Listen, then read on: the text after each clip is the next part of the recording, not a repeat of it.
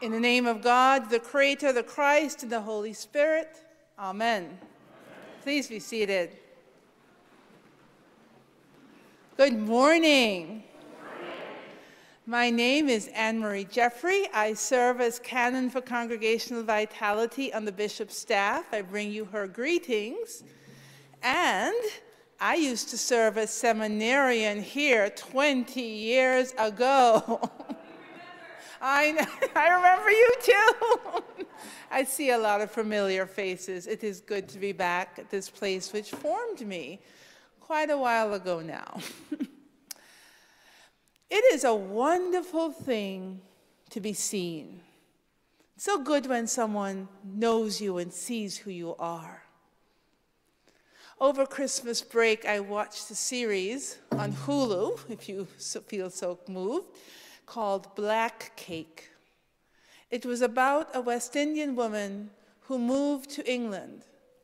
And she describes the loneliness of being in a new place that was so different, away from the sights and sounds of home and the place where most people didn't look like she did. And she said she felt invisible. And at one point, she's in the bus, I think, she says, it got to be too much. She said, I needed to be seen. I think we all need to be seen at times, a lot of the time. You know, it can be even good to be seen when it's not in a good light. And I will share this story about myself. I was interviewing for seminary, and um, end of the interview, the dean of students and the other interviewee said, thank you so much. Um, and we'll let you know if you got in once your application is complete. Complete, I said, because I knew it was complete. I had made sure I got everything in, and the dean of students looked. Well, we don't have the recommendation from your rector. Ooh, I was mad. because I had reminded him and followed up with him. I was sure it was in, but it was not. But I was trying to, trying to be all calm and collected, trying to be someone who was ready to be formed into a priest. Wasn't working. And the dean of students said to me with a small smile, You know, he can't write it if you kill him. Ah, I was seen. but it helped that I was seen because I knew by her smile that she understood. And I also knew that it would be okay. And she became a wonderful advisor to me and someone who was really helpful in my own faith journey. And I thought of this story when I read our gospel this morning and when we come across Nathanael and his call. Now, Philip, he's a good one, right? Jesus calls him, he just follows. No fuss, nothing. But then he goes to tell Nathanael, We've found him. We've found the one that the prophets and Moses and the law have spoken of Jesus, son of Joseph from Nazareth. Nathanael isn't really impressed by this. Can anything good come out of Nazareth? But Philip sees something in his friend and he persists. He says, Come and see. And so Nathanael comes and sees. And when he comes up to Jesus, Jesus says, Here is an Israelite in which there is no deceit. And for Nathanael, those words made him feel seen and known. They struck a chord within him and he was surprised. How can you know me? And he said, I saw you in the tree before Philip called you. And that was it. Nathanael was in. This is the Son of God, the King of Israel. And I wonder if he thought about the fact that maybe Jesus also knew that he had said, Can anything good out of, come out of Nazareth? But it didn't matter. Nathanael was seen and he has begun to follow Jesus.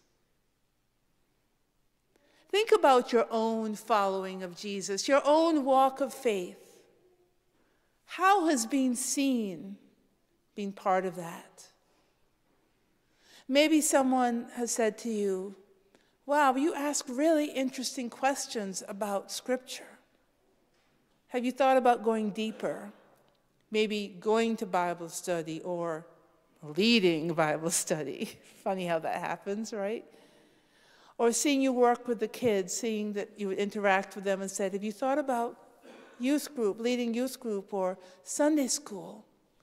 Or seeing a passion in your heart for making a change in the world, whether it be for affordable housing or racial reconciliation and said, maybe you should get more involved. Being seen, someone else seeing us, can help us follow Jesus, follow the call that being placed within our hearts. And sometimes we're the ones doing the seeing. We're the one who notices that someone's being moved or being called and we have the courage to say so. On this weekend, when we celebrate Dr. Martin Luther King, I think about that evening as the organization that, that really moved into the civil rights really began to take off. The one that came out of the boycott of buses in Montgomery, Alabama. And they knew they needed someone to lead, someone who could be the face of the movement. And they, they elected Dr. King. He said it happened just like that. And it was not a good time. He had just finished his PhD, started a new church, had a newborn. He and his wife had discussed that he would not take on any new commitments. And three weeks before, he had turned down the presidency of the NAACP. But the folks around him, the other organizers, saw something with him. They saw him. And they elected him, and he let it stand. And he went on to lead a movement that made great change in this country. This is the power of being seen. And this is our work to let ourselves be seen and to help others be seen. I have a colleague who used to joke. Uh, well, it wasn't a joke. It was said he liked to say, you know, when someone's when Jesus is messing with someone, and you see it happening, don't be afraid to point it out, because Jesus does mess with us, and we kind of know, and sometimes we're kind of ignoring it, and someone else comes and names it, and we're like, ooh. And that helps us move forward. To do that work that God is longing for us to do. It's true of congregations as well. We too are called, and we too need to be seen. I'm thinking about the Tending Our Soil program that your congregation has been a part of, and I serve as project director. And as the first group of congregations come to their end of three years, including yours, I am lucky enough to see some of the learnings that are coming out of this work. And don't worry, we will share them. But one of the things that the work you have done is that you took time to listen to who you were, to how you were doing, to who your neighbors were, and then poured all that in to renewing your mission and vision.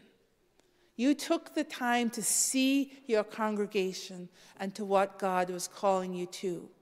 And you used that to find ways to become even more vital than you already were. And it's important because, my friends, you are blessed in this community. You have so much. And there's so many ministries which you could take up. And of course, the temptation is to take all of them up. But when we pause and see what God wants us to do in this particular time and this particular place, that ministry gets even more powerful.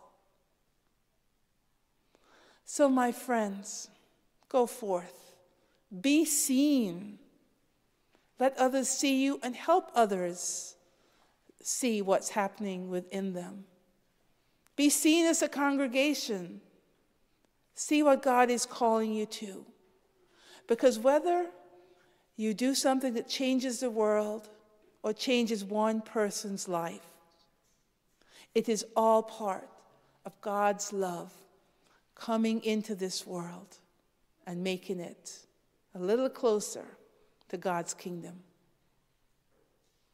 Amen.